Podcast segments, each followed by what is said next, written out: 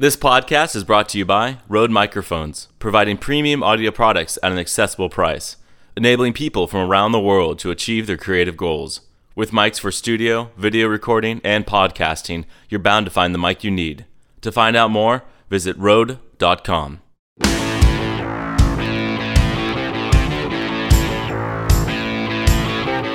Welcome back, everybody, for our final mix editorial panel of the day. Every year, we will definitely do an editing and a mixing panel, and then we, we go through and figure out what else we want to do.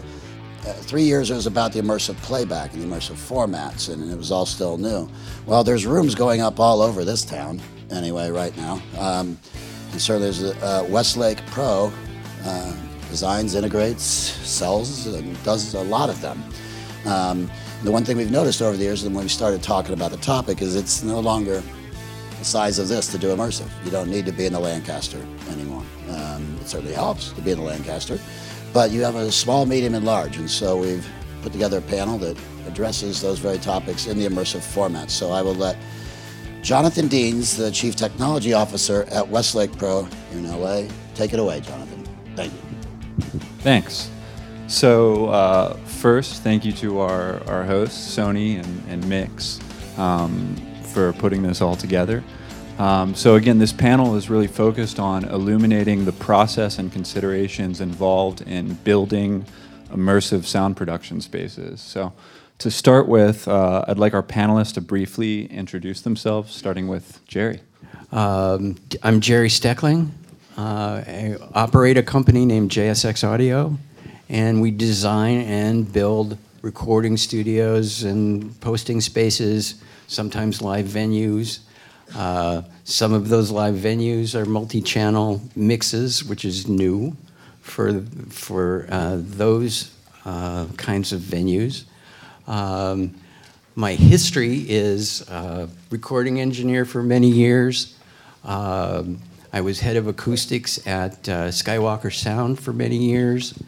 Uh, literally touched all of their sound systems there. Uh, and the acoustics and the new builds that went on during my tenure there. And since uh, the JSX Audio Company was born after that, and uh, we've done a lot of participating work with Westlake Pros customers. We design and, and consult on many of those. Uh, so there's a great cooperation. Jonathan and I uh, have to work with these, uh, the integration and the acoustics and making way for each. Sometimes there's some uh, back and forth with that, but uh, you know, compromises with the technology that has to go in and what it sounds like after we're finished. Great, thanks, Jerry. And Mark. How you doing? Thanks for all coming. I'm shocked that there's so many sound crazies out there. Um, my name is Mark Binder, and I make noise. Uh, I do it for a living. I'm a sound supervisor, sound mixer, workflow specialist, whatever you want to call it. I just make noise, like everybody else here, all of you. And I'm also uh, crazy enough to build a facility. Um, and that is me, and my company is IMN Creative and there you go. Thanks. Thomas. I'm Tom Brewer. Um, I'm a re recording mixer doing a lot of short form trailers, uh, shorts, that sort of thing. Um, doing a lot of work at uh, Dolby, Warner Brothers, Lionsgate, and spending a lot of time with the new Atmos and, and uh, VR uh, mixing. Great. Brett?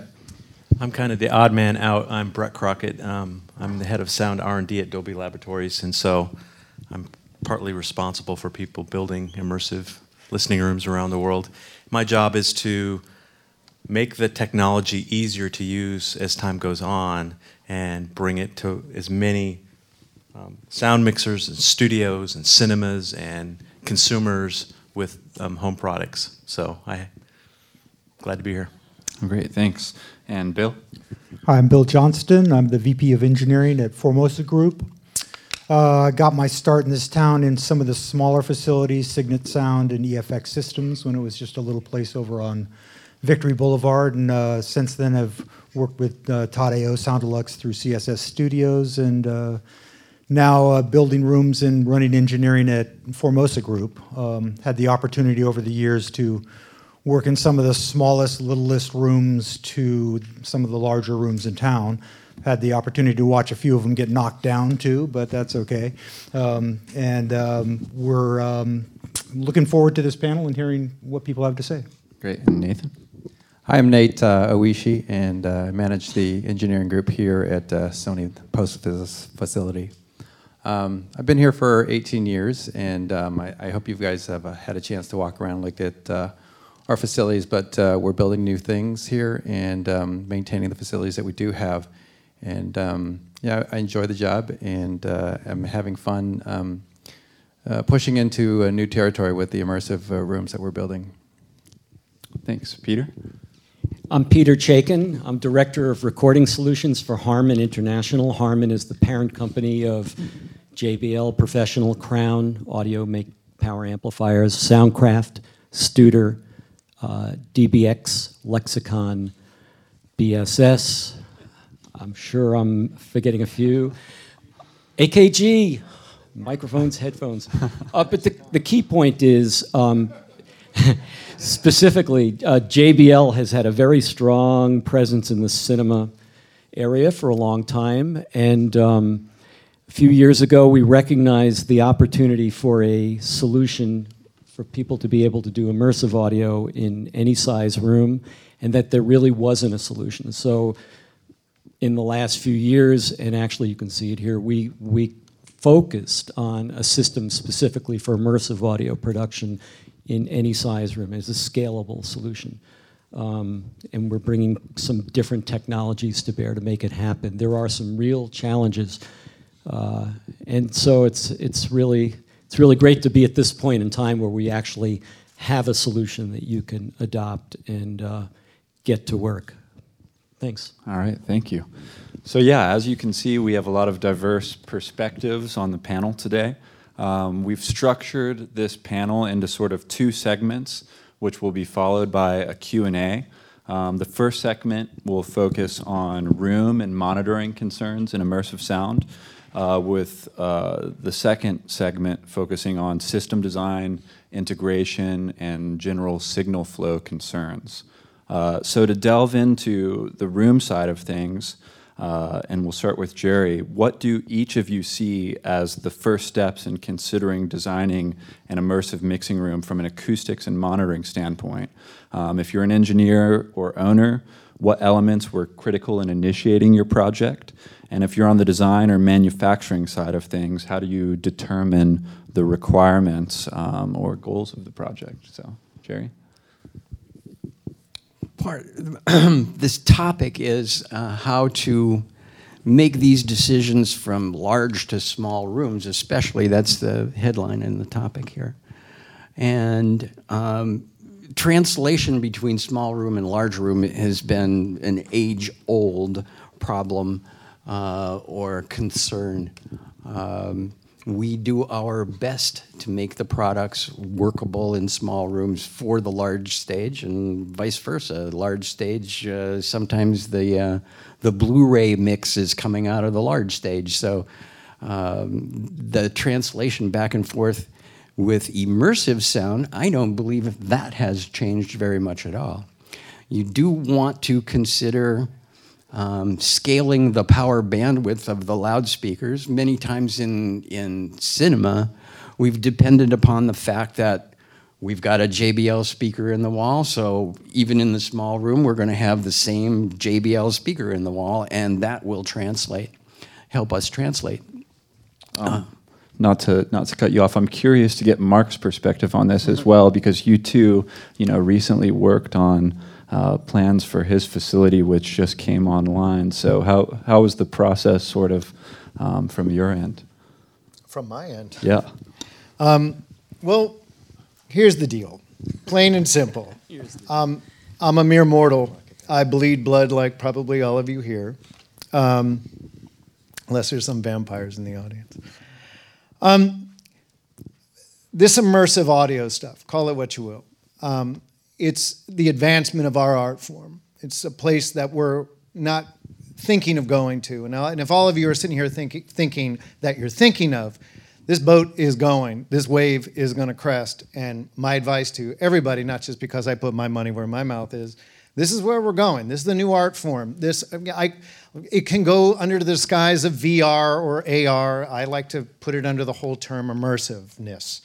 So when we really start talking about what we have done to this point and playing to the 2D pictures and we're, you know, figuring, well, I need this size room to do this. I mean, look, I've been, I, this is now turning into the Wild Wild West. Um, the functionality of a room is, you know, I, I, hope this doesn't really turn into a, a, tech talk. Whoops, and there goes my wallet. What's new? Don't build a studio. That's what happened. um, um, what I'm hoping this, this, this, this talk hopefully comes into more of a philosophical talk about why we're doing this and what's mm-hmm. driving us. So, I mean, the, te- the, the technical aspect of yes, I own four Dolby Atmos rooms. I built four Dolby Atmos rooms with this man here and, and with the help of uh, Dolby being awesome and, and, and at least with the, philo- with, the, with the blueprints, which is all online. You can go and download and figure out, you know, the geometry. It's not that difficult. Um, uh, but there are things to do, physical things to do, when you're looking at rooms of saying the height of the ceiling and, and the size and the kind of power requirements. But I, I think that we can't sit and think that there's one solution for all. I, I, I used to do this little show called uh, Community for NBC, and I, I would call part of my, my beginning of my business, and I'll wrap this up quick, was basically developing sound rooms, sound mixing rooms in places that you wouldn't necessarily think, think it being done. Um, where there's a will, there's a way. Where there's something that we call translation, or relatively it sounds like, because you know, just by pure physics, science, it's nothing's going to sound the same. So let's be honest with ourselves that it's like the old music days back in my time when I was doing music you never you sat in the mix room you would mix something you'd play it out of the ns10s you put it on the big boys you put it on the midfields you take it out to your car. I mean this is i hope that we start thinking about maybe where we all came from maybe from the music side and just kind of start digging in and saying hey translation is about how much time you have behind that board or behind that computer system of making your noise. Plain and simple. There is no easy answer. There is no Fast answer, it's just simple. Remember what you do, and, and, and, and in your heart and your mind and soul, go with it. Because I think, I'm sure there are plenty enough incredible ears in this audience, let alone all these guys here, that, um, you know, definitely can make a difference for our. How big were your Atmos rooms? You built five? I built four. Four. How big? Just don't tell my wife I built four.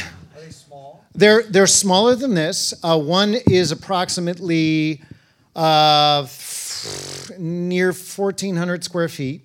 Um, and the smallest one goes, I believe it's 18 feet by 13.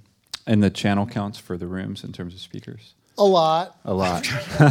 um, 18, 18, 13. How many, what's your split in there? Um, it's a, it, it's a, a 741. Okay. It is. I mean, it's it's it's consumer Atmos. I mean, it's it's it's immersive, and and th- and that's the thing we all have to realize. It's like it's one thing. Yeah, we all want to we all want to mix, and I don't want to hog the time here, but mm-hmm. please, we all want to mix for the for the ultimate pyramid. We all want to be in the Lancaster. We all want to be in these big rooms, and yes, it's it's yeah yeah fun throwing up the faders and letting this this room or these other rooms haul. The reality is, our the demographic who's listening to our material it's all about this kids boys and girls and all that. Mm. it's it's it's it's you know the theater does exist. The home theater absolutely is real and these things are real. And it's and it's more about the method, method, methodology of how do we get it to here and making it sound awesome and also making it sound awesome in here. And i guess that's what we're well, going to be talking about. in days past we had uh, a typical cinema theater to mix toward. And so that's where I left off. It was a particular JBL speaker was probably in that exhibition theater. So we used to have that in the uh, in the mixed theater. so that we could uh, appreciate at least the speaker system portion of the translation. And nowadays, and we can expect this with immersive sound as well, where is the target? Is it a large theater with 48 surround speakers? Is it uh, eventually going to be a home play? Which with, that- a, with Well, four I- I think that overheads, that's- etc. I think that becomes a real issue for a lot of the people here is when you're building a room and you're scaling these rooms from a edit room all the way up to a dub stage, you do start to hit. uh, Sure, in your smaller room, it's obvious you have to go with a consumer format. In your larger stage, it's obviously going to be theatrical um, Atmos. You start to get into when you get into a lot of the meat work in the middle of the market here, where you're doing television, maybe some features, maybe some um, home theater mastering. You might be doing anything in your room. Then your design process does become somewhat difficult in that you have to start placing your speakers in certain ways in order to be able to handle both the consumer format and the theatrical format. And that is something that you do have to then take a step back and realize, well, if I'm got a 30 foot room and I'm really going to do, you know, I'm even going to mix television in a theatrical Atmos format and then master it down later to home theater standards where am I putting my speakers? Because once I go to a home theater format, I have to choose a point source here and a point source 15 feet back in my room and, and there. And you, you might have to make some different decisions on what speakers you're choosing, what kind of power handling you're having, and the placement of those speakers in the room. Mm-hmm. I would guess the room size would dictate that as well. to a degree, but you have some decisions to make. It's not it's not as cookie cutter as it might be, you know, and that's and that's why having discussions with Dolby. I mean, we're in the process of putting some rooms together right now, and you know, it's an everyday thing. It's like a, you send them something and say, "This seems ideal to me," and they're like, "Well, perhaps you should consider this instead." And it's a little bit of a give and take, and it's it's not as much. You, you just look at a room and go, "It's it's super obvious." So Brett, that raises kind of a good good point, both on the you know sort of certification side of things on Dolby's perspective. I'm also curious, you know, how you guys sort of approach dealing with legacy content, and obviously, you know, a lot of the time the rooms will be booked for the Atmos side of things, but how do you? What solutions are you guys in consideration of for legacy content?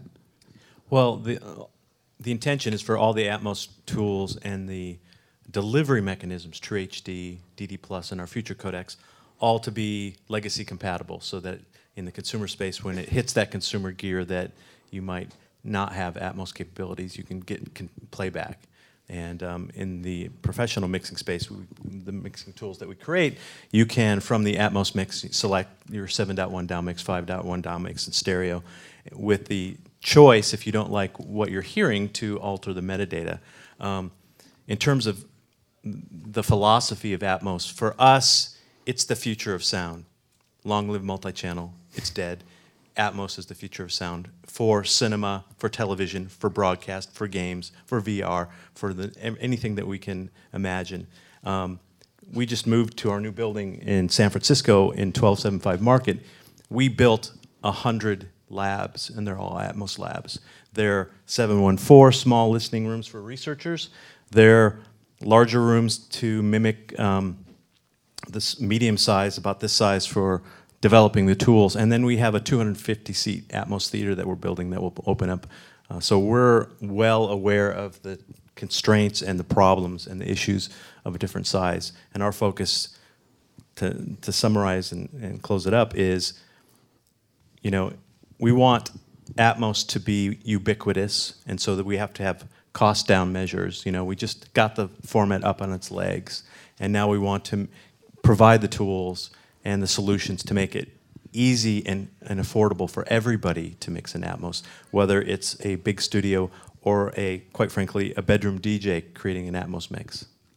So I think a, a question a lot of people have, speaking of tools, um, and dealing with immersive sound is, what solutions have you guys considered um, in terms of monitor control and dealing with just the massive amount of signal flow um, and you know blending that into your workflow? So I'd like to start with with you, Tom.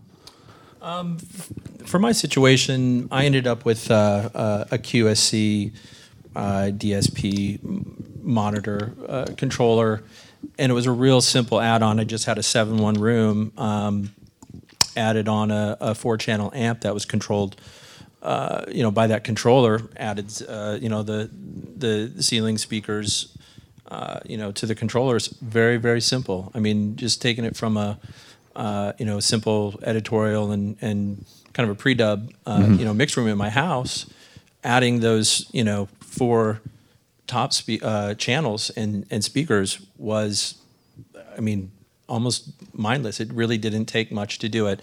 Um, I think the DSP was kind of the key, getting it, you know, somebody in and, and tuning the room really well. Um, you know, again, it's just like anything else. If you if you spend time, you know, treating your room right and and you know, balancing the room right, you know, adding the top speakers was almost a no brainer uh, and very very simple.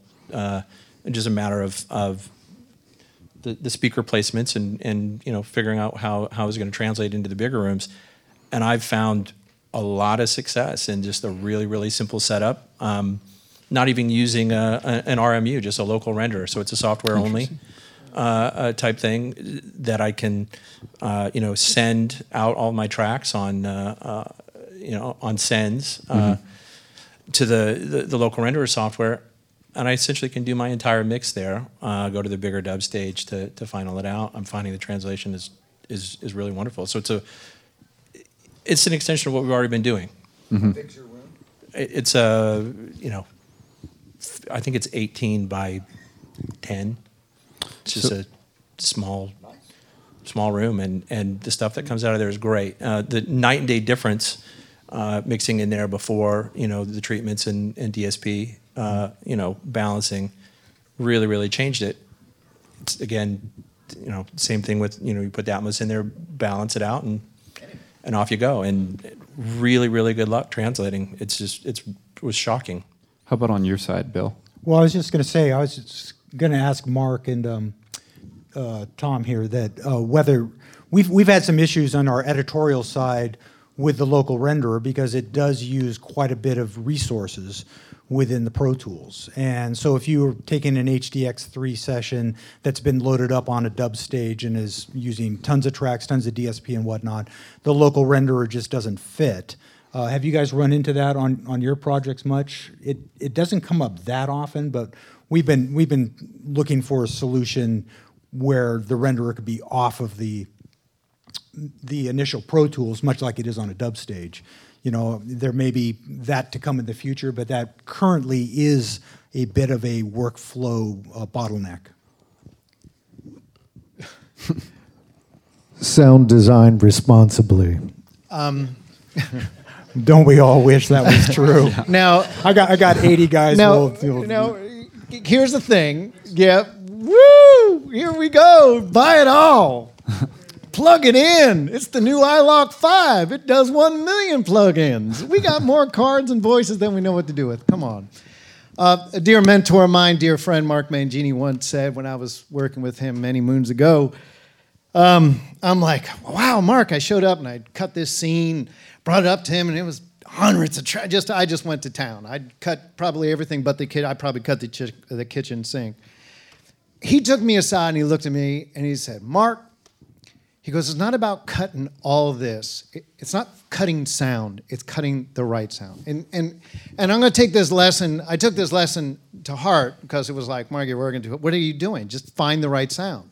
That's not as easy as it sounds. And obviously, I went back down, you know, with my tail between my legs. But I came back up, finding the right sound. The re- the reality is, and it's not a diss on anybody because we all do it, including myself. We can load our systems up with so much stuff that we we break our own purpose. Our purpose is to find the right thing, the right sound. So for you know, I'm I'm a Harman guy, he's a QSC guy, but they both great great pieces of gear and they do a great job when used responsibly. You can still blow this stuff up. You, Dolby has an incredible format and a very logically. I mean, these guys. I mean, the guys that invented this stuff and girls that invented this stuff are are, are are like NASA scientists. This this format is just brilliant, but it's going to have, like anything else in life, limitations. So. I think I think the first thing we all need to look at when we jump in is understanding the car we're driving. So if it's the smaller rooms that we're talking about, well, yeah, we're not. What, don't don't cut 1,200 sounds, and don't have 1,300 plugins doing all this denoising and all this stuff. Understand the capabilities of the software products that you can, that you can freeze, that you can commit, you can bounce, et cetera, et cetera, et cetera, and and stay on target. But you know, I'd be everything has its. These rooms have their limitations. You just have to realize the tools that you're using and use them responsibly. So I guess to touch on to the original question as well from Sony's side of things, what are you guys utilizing for you know monitor control and signal processing? And I'm also curious, are you guys utilizing you know the local renderer in terms of your editorial process to prep for the Atmos stages? Um, right. So we we have uh, two two big stages uh, across the way, the uh, Holden and the Novak, and um, for monitoring monitoring purposes and, and, routing and all that, we have the big Harrison engines in there, and they're doing all the work, and they work great. Um, and then we've just built a, a, very small room, and going back to the, the scalability and flexibility of the rooms a, a little bit. Down in our small room, in our, our home theater immersive room, we went with a, a, truss system, which does allow us the ability to move things. And we also left the, uh, the JBL front mains in, in behind the screen so that if we had to go to a bigger, sort of bigger sounding room, we can go back to that. Um, and then back to what Peter said, JBL has come up with great uh, solutions as far as scalability. What Brett was touching on as far, far as uh, what Dolby is on is, is the whole range of, of flexibility. So the manufacturers, I think, are helping us immensely and coming up with great tools. So um, down in the small room for, for monitoring switching, we're using um, a DAD and BSS solution. And uh, for a room like that, it works. It's it's beautiful. It's elegant. Um, it's digital the whole way through, all the way through to the uh, to the crown amps, um, and it, and it's working great. I mean, it's been online for just less than a month, and uh, it's been rock solid. So we're really happy with that. Um, so uh, yeah, that's it. I, I think that um, the scalability and flexibility is, is is key to I think designing the room at this point because I, I've heard it come up in conversations today about you know, we're, we're mixing in these giant rooms, and ultimately it's a kid with his phone and, and earbuds that maybe, how do you mix for that? How do you prepare for that? There's no way. Even, even scaling uh, speakers, you, you, you know, it's such a wide range as far as the ultimate deliverables. Um, how, we, it's tough for all of us to, to prepare for that, I think. Um, so outside of, uh, and, and, and, and uh, mixing responsibility track counts is, is, is uh, well, that'll never happen because uh, so there's the engineering side and there's a creative side and the Grand Canyon in between. There's never gonna, you know, you can never tell somebody to cut their tracks. But uh, you know, ideally, we can get to a place where where we can uh, all work in harmony at some point. And Bill, how about on on Formosa's? Um, in Formosa's rooms, are you guys utilizing QSYS, BSS, the DAD? We've uh, been we've been mostly solutions? using BSS systems. Okay. Um, we, you know, one of the one of the interesting things is, especially when you're building a smaller room and you have to monitor a whole lot of different sources, mm-hmm. you do get into problems with sample rates. Uh, you know, you can build a room with a lot of cool RedNet stuff and a whole bunch of control and whatnot, but you do have to be conscious that you're going to have a whole, perhaps a whole bunch of sources for instance, we have some uh, gaming rooms where we have a Pro Tools, we have a Nuendo system, and we have a Marantz receiver that's decoding games from it.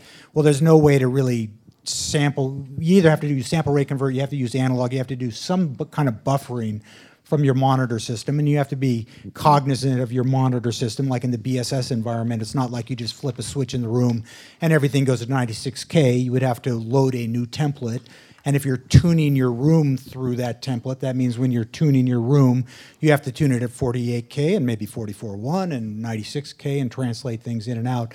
So these considerations when you're creating a monitoring environment in, with these tools is something that comes into play.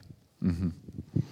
Might, might I say that the DSP, select a brand, is probably one of the more important things to have in this chain. And uh, it might sound obvious, but uh, between the, and I've programmed on most of these, and so they've all got their little, you know, little differences in programming, et cetera. On the other hand, you need that facility to create the environment and do the equalization and delays and crossovers, etc. And you need somebody who knows how to do that. Now, in in uh, in my case, I'm the person who designs the rooms, and then I'm the bookend on it where I go in and I tune the systems. So I'm the one that gets to see how much EQ is necessary to make these things work. Uh, what kinds of corrections do I need to make this set of acoustics work? And so I get the chance to learn from that and apply it to the next one. So it, back to the topic of large, small, medium, uh, immersive rooms. The, and I started at the beginning to say that um, it's an age-old problem translating from big room to small room and back. And uh, but um, there are some differences with immersive as opposed to the 5.1, 7.1 of, the, of uh, legacy products. So what I am finding is that rooms are starting to get a little deader. We used to be able to survive a little bit of reverb time and still do a, a you know a, a standard 5.1 mix or 7.1 mix. Now we've got a lot of different channels, and, and in the case of Mark's rooms, we went for a little bit deader throughout and a little lesser reverb time, especially mid-range on up. And I think that, you know, in keeping with our topic here, I feel like that was really important. Uh, an important learning thing in getting into immersive sound is do we build these rooms? Do we build the same sort of dampening into the walls? Do we build the same sort of reverb times into them? No, we're not. We're making them deader. And I believe that's probably making the small room versus the large room closer together is to deaden them more. So I saw a lot of nodding going down the line when you Oh, made yeah. that point. Yeah. Yeah, I'm that's curious for those of you on the panel, um, both who just have maybe you know one room or a few rooms, or those of you who have built you know smaller rooms and bigger rooms. Is that something you found when you have you know so many sound sources in terms of channel counts? Uh, do you really have to plan for that acoustically in order to you know be able to localize? Well, I, I think there's a couple things here. Number one, yes, over the years, the rooms have been getting deader and deader. And I think, especially in the small room environment, people have liked fairly dead environments. It helps somewhat to get a more theatrical feel. You're basically hearing the loudspeakers when the room is tuned with good frequency response. You, the room kind of is taken out of the equation to a large degree. I think the other thing that everybody who's getting into immersive mixing should spend a little time is a little bit of research into psychoacoustics because psychoacoustics plays a huge role in all this. How many point sources can I identify at one time in a room? What do the acoustics of the room do to that identification? You know, when sound, you know, you you were were trained for millions of years to look for the tiger coming from us at this direction, you know, and now we're trying to listen to sounds that are behind us a dead room basically makes it easier to hear those sounds, makes it easier to localize. There's a reason in a Atmos system why there's so many speakers, especially in the rear view. It's the only way that you can hear localization at all behind you. If your room is ex- extra live, you're going to be getting reflections all over the place. You're not going to have a clue what's going on overhead or behind you. In fact, overhead is really a problem because you you can't localize it that well. When you have motion and single, you know, if there's a bullet Rico going over your head by itself, pretty easy. When there's 150 bullet Ricos going over your head and tanks going back and forth behind you, you can't really localize that. So building a dead room does help that a little bit. It gives you a, a fighting chance at, at hearing that localization. Nate, is that something you found at Sony, the the large rooms, the large stages versus the Yeah, small absolutely. stages? I, I- you know, at some point, physics is physics, and you you can't change it. And so, um, just pure distance between speakers and giving giving the room a chance to breathe, and then taking all that and t- compacting it to a very small space. Um, is kind of tough. F- Fortunately, um, the, the engineers at Dolby and, and, and, and the other companies um, understand the, the psychoacoustics about it uh, as well and, and, and scale it as, down to um, down to something that's translatable and workable. However, again, with the physical constraints, um, rooms help because you do, yeah, you know, going back to psychoacoustics, if the tiger's sneaking up behind you, you're dead, you know. But uh, it, it does help having a dead room. It does help to um, identify where speakers, I mean, sounds are, are moving as, as the mixers are panning through things. Um, it definitely makes it tighter and translates better. Let me also say that in the design of the sidewalls and the ceilings of the immersive rooms, we're in in times past we were trying to take the screen speakers and focus those on the audience. So we had certain panelizations of acoustics in the sidewalls and ceilings so that we protected these. Now we have lots of speakers on the side, we have speakers going down, so the acoustics have changed the spaces that we pay attention to in a room. And, uh, and now with speaker placement, also where the doors are, because sometimes that's where the door is where a speaker should go, et cetera. So I'm always confused with that. We, we inherit, well, we inherit a given space to build a, a studio or build a stage in. And sometimes just the doors and the entryways and the, it's just not appropriate. So we compromise a lot. It, yeah, it, the design design is totally I, I think is totally changed from where it was to where it is. I mean, I've always as a mixer I've always enjoyed I like personally mixing in a drier, deader room because it makes me mix harder. I mean, I have to work harder. Uh, it's when you go into a very live arena and you're working on ADR and you have all that nice warm and fuzzy of sometimes a second of of, of ambience flowing through the uh, the room, it makes you know you look better in front of the client. But with a more sterile, more drier, more tighter room, you're forced to really make that match match work. And it's right. I mean, it, your localization, all of a sudden, all everything begins to appear as as it's said and done. I also think that the other thing that has happened is it used to be church and state, and call it whatever you want. You had your theatrical stuff, your movie stuff, and then you had your mu- music stuff. And I, I, was in the music business for a long time, and I went into making all this crazy stuff for movement on screen. But the one thing, the products never really connected. It was like, oh, I'm a music guy, or I'm I'm a you know sound supervisor, mixer, re-recording mixer guy, and we use this, and well, we use that. And what I found these the theatrical stuff is really designed for large was designed for large theaters. So it's really hard when i did my first stage which was affectionately called the barn up in shadow hills it was really difficult to take all these big components and park it into a small a room a small arena.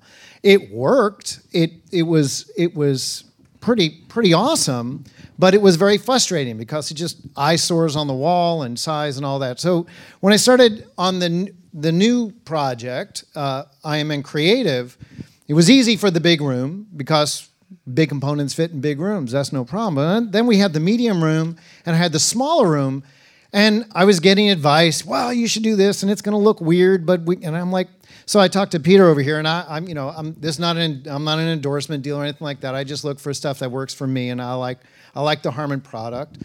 And I knew about the, the 700 series, the 708s were out in the market, but it was a music speaker. And actually, a couple of my buddy, my music editor friends are going, my God, you got to hear this speaker. It's awesome. It's got low end for days. And I'm like, okay, great. I listened to it and wow, the imagery was great. It's like, wow, this is amazing. The bottom end's great. Why can't I make a, why can't I make an Atmos room with this speaker? And to tell you the truth, when I first said that, I got yelled at. I won't put your names out there, but I got yelled at for saying, that's a music speaker. And I'm saying, no, it's a good speaker. And it works for the space because it'll carry the SPL that it needs to to hit my, my spot and my client spot, and it'll work, right? Right, but it's a music speaker. So we have to really define and start saying, hey, what works works. Let's not in, let's not con ourselves out of out of this. Let's not get into our own heads and say, well, it's it's a rose, not a not a tulip, and it's like it's a flower. There, the cool thing that's happening now is that we have the technology and we have an arena for the large venues, and these system these systems work for the large venues, and you have stuff that work for the smaller venues. And it's like, and don't don't don't be misled about oh it's a music speaker or oh it's a cinema speaker it's a speaker and if it fits and works for your ears it's the right speaker Would you say you guys have seen that to be true, uh, Peter, at JBL in terms of the seven series? I mean, it's obviously been a, you know, a huge hit. I think on the immersive sound side. It's, it's doing very well for us. Um, actually, we went into this project with a concept, and the concept was that, first of all, uh, you know, to Mark's point, a music speaker versus a cinema speaker, we, we believe at JBL that a good speaker in a, in a room where it's behaving properly sounds like another good speaker in another room. So, in other words, our cinema speakers and our studio monitors, which is really what we're talking about, do translate because they're both good speakers.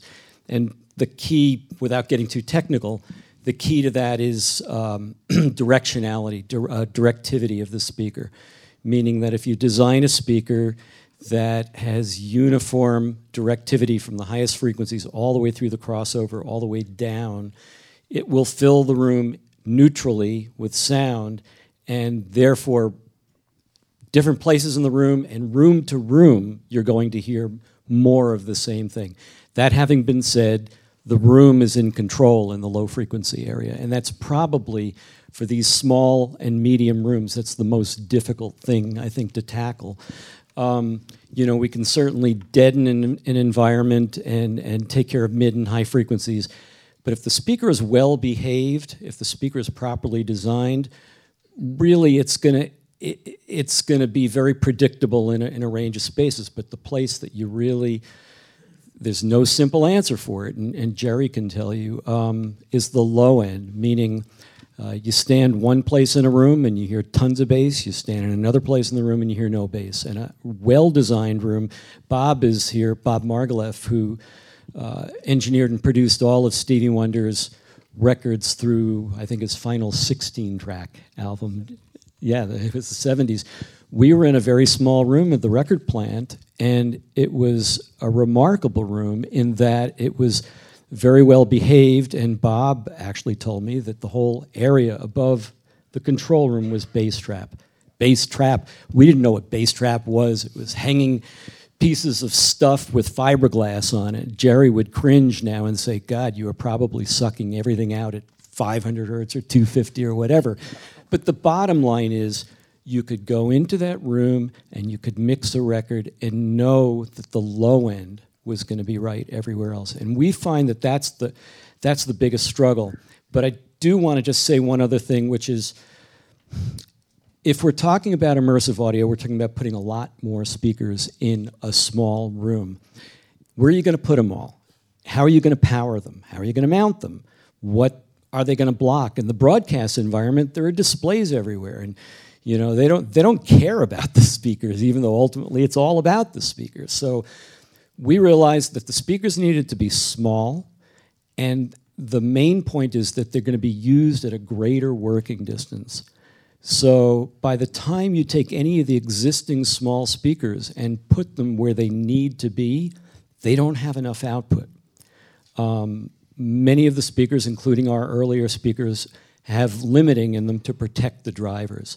And by the time you start to take a speaker that was intended for a near field application, two feet, three feet away, and you put it 10 feet up, four, four meters, right?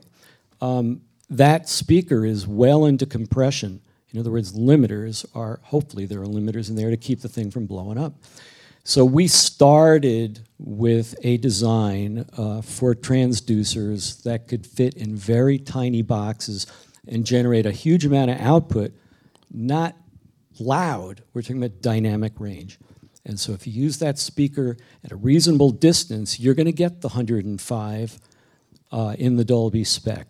So that's, So that's real- really important. Real quick, uh, it looks like we have time for one more question. So I wanted to, you know, kind of dive into uh, more of the technical side of signal flow in your facilities, whether it's small, medium, or large. You know, are you guys utilizing Dante in the smaller rooms? Um, how are you exchanging, you know, information uh, throughout your facility if it's a bigger facility?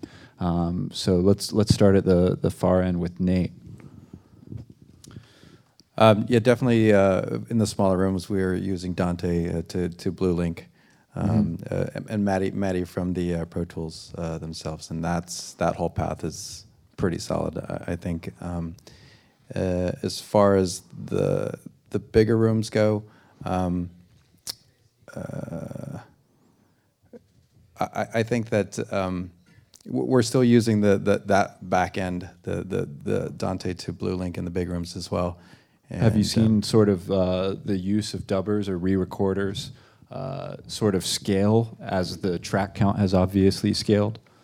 Uh, yeah, everything, everything, everything's sort of growing exponentially, and um, I think that uh, now that we're, uh, um, I was going to make an old Sony joke, but I don't think I will. It's okay. How about you, Bill? Uh, whether it's a small room or the biggest rooms, we're we're heavily into RedNet at this point Mhm. uh, as our as a solution.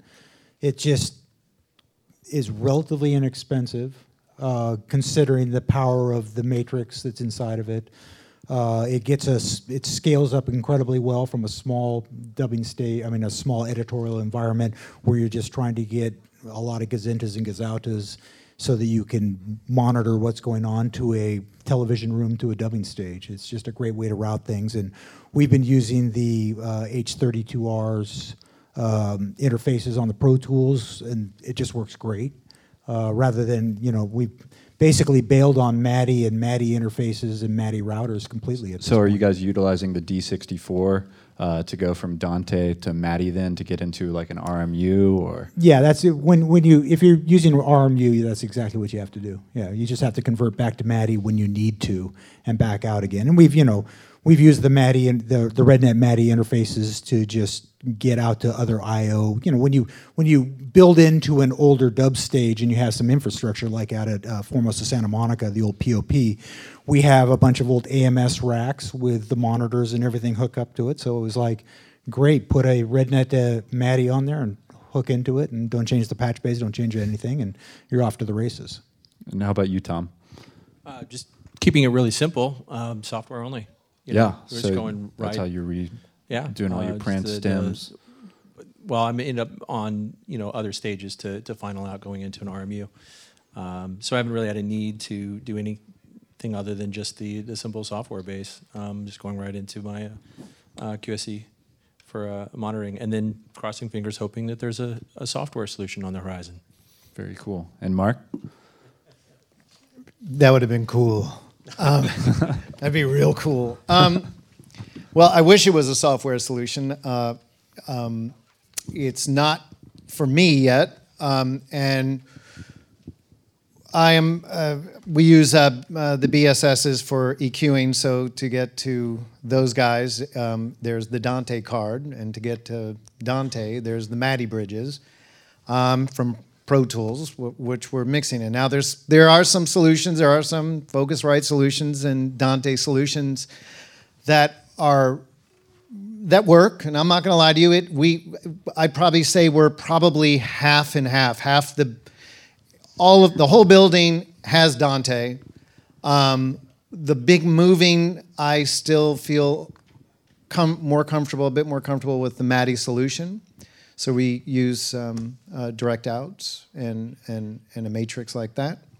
Um, at the end of the day, it's just the products that are coming out. It's how do how do you get in, how do you get in from how do you get out of one thing and get it into the other thing? If if BSS happened to have uh, a MADI, uh, uh, Peter, if you had a MADI card, it would have solved a lot of problems. but you made a Dante card, so um, it didn't make more problems. They're both all all all these solutions that we're talking about are, are very eloquent. Um, the object, the, the downside of it is that you're having to buy multiple multiple layers of them for all this to work now. But I would hedge my bet that the solutions are just around the corner. It's a good time to get into this because the solutions are just around the corner. So I'm getting the signal that it's time for our Q and A. So Um, so uh, my question is, um, first of all, thank thank you to all of you. Um, my question is a lot of these projects that we're talking about, uh, honestly, I'm not going to lie, some of it sounds like Chinese to me. I'm still learning some of this stuff. But um, for the guys who don't have tens of thousands of dollars to build these rooms, sometimes hundreds of thousands of dollars to build these uh, elaborate setups, for a person who's working in a much more modest uh, setup, I'm curious to hear uh, for in terms of getting translation out of those rooms, what would you say is the most important thing to focus on? Or if you had to choose one thing for somebody on a budget to focus on for a room to be able to get uh, a consistent sound out of it, what would you I, do? I would say listen to a lot of familiar product on your new setup. That's the key. If you listen to other people's product, a lot of different movies, Blu-rays, what have you, some friends, other mix that you happen to know that you've seen in the theater, et cetera, and so that you can hear it in your own facility. Um, the second thing I might say is get uh, the right uh, hardware, microphone, microphone RTA software, and do a good tuning so that A, if you can get it right, you, you, you, have, you know where it's at, or B, if you have a mistake in the room, you know where it is. Okay, great. Any other questions? Hey, hi. I appreciate Mark a lot what you're saying about philosophy. Uh, my question is uh, so I've got a very, very small room. Uh, I've had a lot of success with my 5 1 mix translating to rooms this size and even bigger. Um, but I'm hearing you guys talk about uh, drying the room out, and I have a pretty dead room, but it's still a little bit alive. My question is how does, how does translation work? when they're, um, how does the theater component work in that? Aren't they a little bit more semi-live, the theater components in the home theater systems? Don't they have more live things? Is that a consideration when you guys are making these more dead um, mixing rooms? I mean, I, I think you need to, no matter what we do, we're not, there's, there's no perfect solution. So it's like it's like doing a dub and then premiering it at the old Chinese theater and sitting there and saying it's gonna, you know, it, I mean, there's a slap going on there that that you know, well, it's probably an it's they left the AMS uh, delay on in there or something like that. Uh, you know, it's it, I I to me what's if if you're making great mixes and that sound great to you relative relative wise what i want to we got to learn this term it's rel- rel- it'll relatively sound great somewhere else, but it's not going to sound the same. And and I think we have to we have to grow we have to grow some you know make up your your your word there what I was about to say, and and and and and explain this to the people that we work from, for and with. I mean, as filmmakers, it's like, you know, does a 70 millimeter print look as good as the stuff that's going to come off a Blu ray or something like that? Come on, give me a break. I mean, it, it's just, it, if it's a great shot, it's a, it's a great shot. If it's a great sound, if it's a great mix, it's a great mix. I never heard a great mix not sound good everywhere. It just, that's plain and simple. So I, let's, let's, you know, kind of pull our heads out of our tushes and, and just say, hey, it's okay. But yes, Jerry said the great thing take it out, listen to it in different places, see how it translates. The whole thing is, is that this, this gig becomes really intimidating when you walk into a room like this, when you walk onto a lot. And it used to be this whole thing about, hey, there were a select few that had the opportunity to mix in rooms like this to deliver material.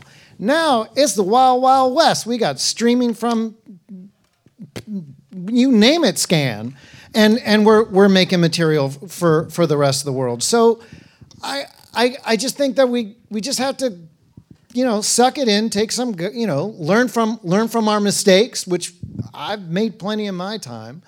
Um, and and just go for it. And let's not don't be intimidated and don't sit and think that it, there's like the perfect way to make a great spaghetti sauce because there's thousands of ways of making great spaghetti sauce. On, on, the other hand, if you wanted to fix your room and modify it a little bit and soak up some of those things, here's what we're finding in the in the immersive sound rooms is that. Uh, ceilings, etc., aren't usually dampened enough when we're talking about deader rooms, etc. Perhaps you want to go put some more absorption in. Uh, it's the back wave off of some of the ceiling speakers that might be an issue.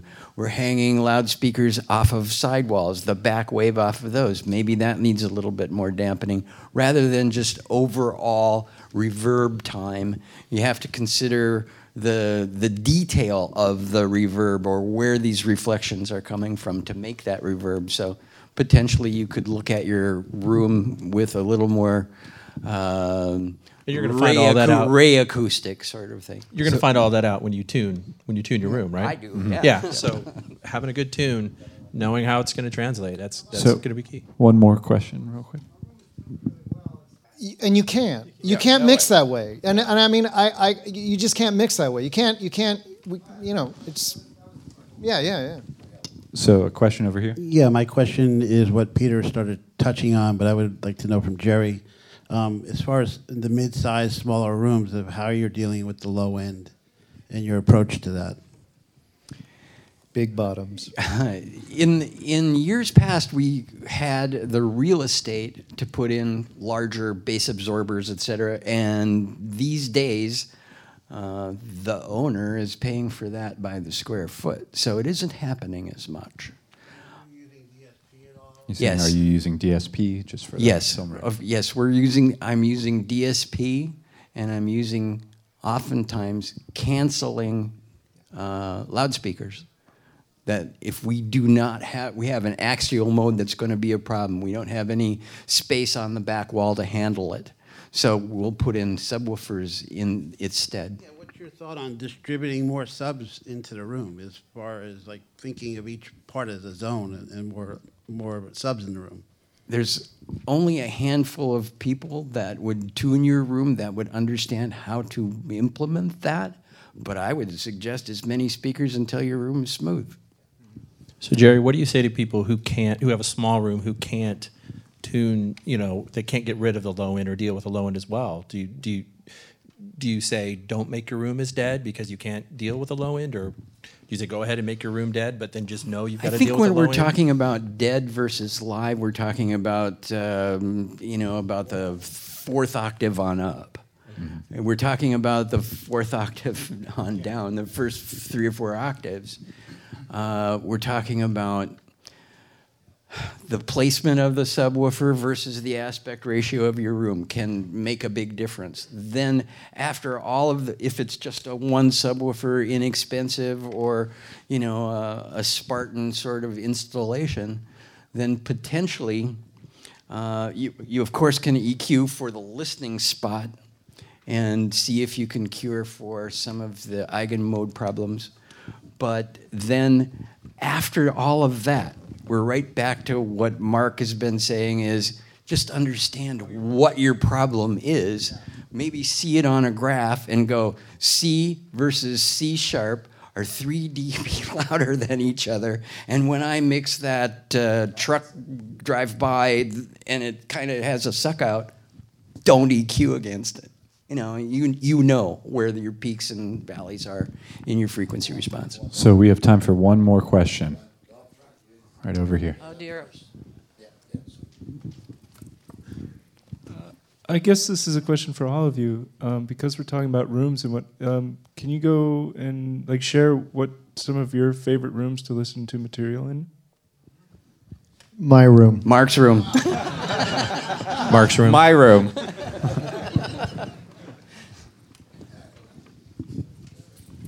All right. So, uh, what's your favorite room on this? All of them. Yeah. no, the, the Cary Grant here is is uh, you know it's one of the best rooms I think in the world. Um, it's a great space. It's got plenty of room for wave you know waves to develop.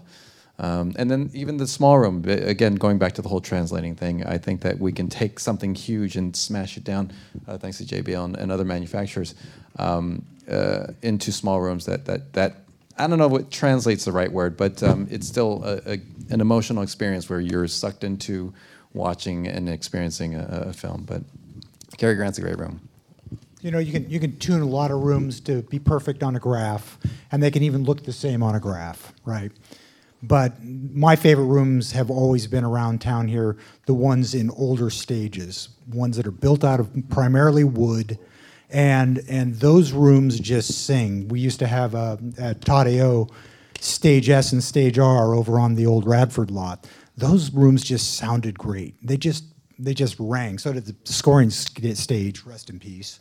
Um, but um, so I, I almost universally, whenever I'm in one of those rooms, it always just sounds better. It's just it just resonates. I like to listen to the stage at uh, Tade, Todd-AO, stage three on Seward, um, but mostly because I know what it's doing. Actually, it's deluxe now. Don't don't say that. Just keep going with the Oh, Todd-AO so- Sorry, sorry. You know, Uh, yeah, yeah. That, was, that was good. Because I know what it's doing. I know what I'm listening to in that room, and I guess that's probably the key for me. Is you know you can listen to rooms that'll sound nice, but what to me is is I know what I'm hearing in that room. So that's that's where I like to listen. And I I just like to throw down, you know, in designing a room, I'm, you know, I'm. It's all about new school to me now, and it's all about kind of looking at, you know, where Jerry's coming from. There is no magic bullet to make something sound incredible. It's looking at your space, identifying what that space is, modifying that space accordingly. Which some of the stuff that Jerry did at IMN was just it was I, you know two degrees from being crazy, but it you know to for for for Jerry here, uh, you know the, the mad scientist made made it it works, and you know it's it's like looking at microphones. There are some great. I, I, I equate studio building to microphones. There are some incredible vintage microphones that we'd all love and want to have. There's also some incredible new microphone designers that might not have the the tried and true name, but they have a philosophy of making something that sounds beautiful. It's you know just realize that. Don't don't don't find it yourself. It's not that hard. I mean, if I could do it, you know. Trust me, anyone can. Well, let me also say that for with a couple of truckloads from Home Depot, we can make your room sound good. the problem is, is when you get into the interior design of these places, and there's a legacy look to theaters and recording studios, et cetera, and everybody expects them to be that way. Well, flat walls, sound is not flat. it's multilinear. So potentially the rooms of the future will be multilinears. So Um, before we close things out, I got to say, my my favorite room is one Jerry and I actually did for Snoop Dogg. If you ever need to calibrate your sub channel to 120 dB, um, but yeah, the room has some serious impact and uh, is very cool. So I want to take this opportunity and just say thank you to our panelists. Let's get a round of applause. And uh, Tom. Thanks for tuning in and listening to this exclusive presentation from the 2016 Mix Magazine Sound for Film event. You can hear more conversations with sound designers, composers, and directors on the Soundworks Collection podcast on iTunes and streaming online at soundworkscollection.com. Thanks again to our sponsor, Rode Microphones, for sponsoring this podcast series, providing premium audio products at an accessible price, enabling people from around the world to achieve their creative goals. With mics for studio, video recording, and podcasting, you're bound to find the mic you need. To find out more, visit Rode.com.